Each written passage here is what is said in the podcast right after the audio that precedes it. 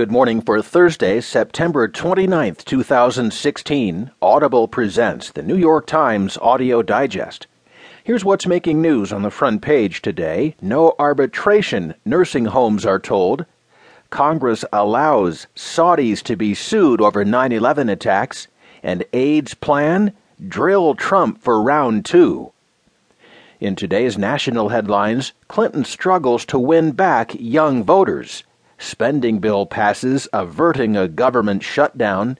And in South Carolina, 3 injured in a shooting at an elementary school. In today's business headlines, hacker defense said to take a back seat at Yahoo. California suspends some ties with Wells Fargo. And CBS and Viacom will be urged to consider reuniting. There will be more business stories, more national and world news, a roundup from the sports page, and New York Times guest columnist Zippy Livney. Now, as selected by the editors of the New York Times, here are the stories on today's front page.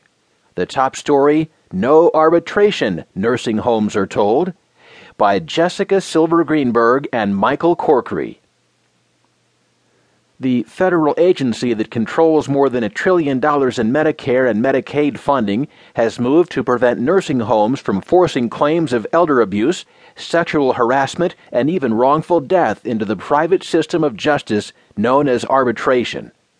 An agency with the Health and Human Services Department on Wednesday issued a rule that bars any nursing home or assisted living facility that receives federal funding from requiring that its residents bring any disputes to arbitration instead of court. The rule, which would affect nursing homes with 1.5 million residents, promises to deliver major new protections. Clauses embedded in the fine print of nursing home admissions contracts have pushed disputes about safety and the quality of care out of public view. The system has helped the nursing home industry reduce its legal costs, but it has stymied the families of nursing home residents from getting justice, even in the case of murder.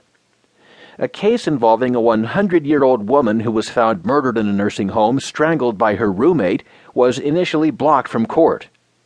So was a case brought by the family of a 94-year-old woman who died at a nursing home in Murrysville, Pennsylvania, from a head wound.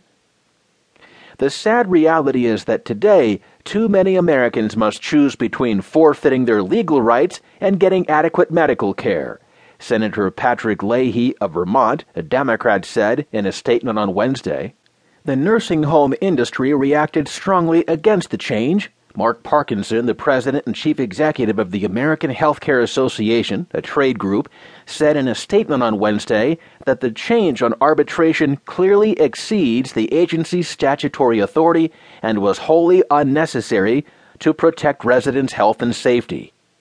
The new rule on arbitration came after officials in 16 states and the District of Columbia urged the government to cut off funding to nursing homes that used the clauses, arguing that arbitration kept patterns of wrongdoing hidden from prospective residents and their families. With its decision, the Centers for Medicare and Medicaid Services, an agency under Health and Human Services, has restored a fundamental right of millions of elderly Americans across the country, their day in court.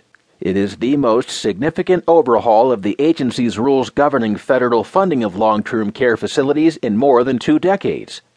And the new rule is the latest effort by the Obama administration to rein in arbitration's parallel system of justice that was quietly built over more than a decade. The nursing home industry has said that arbitration offers a less costly alternative to court. Allowing more lawsuits, the industry has said, could drive up costs and force some homes to close.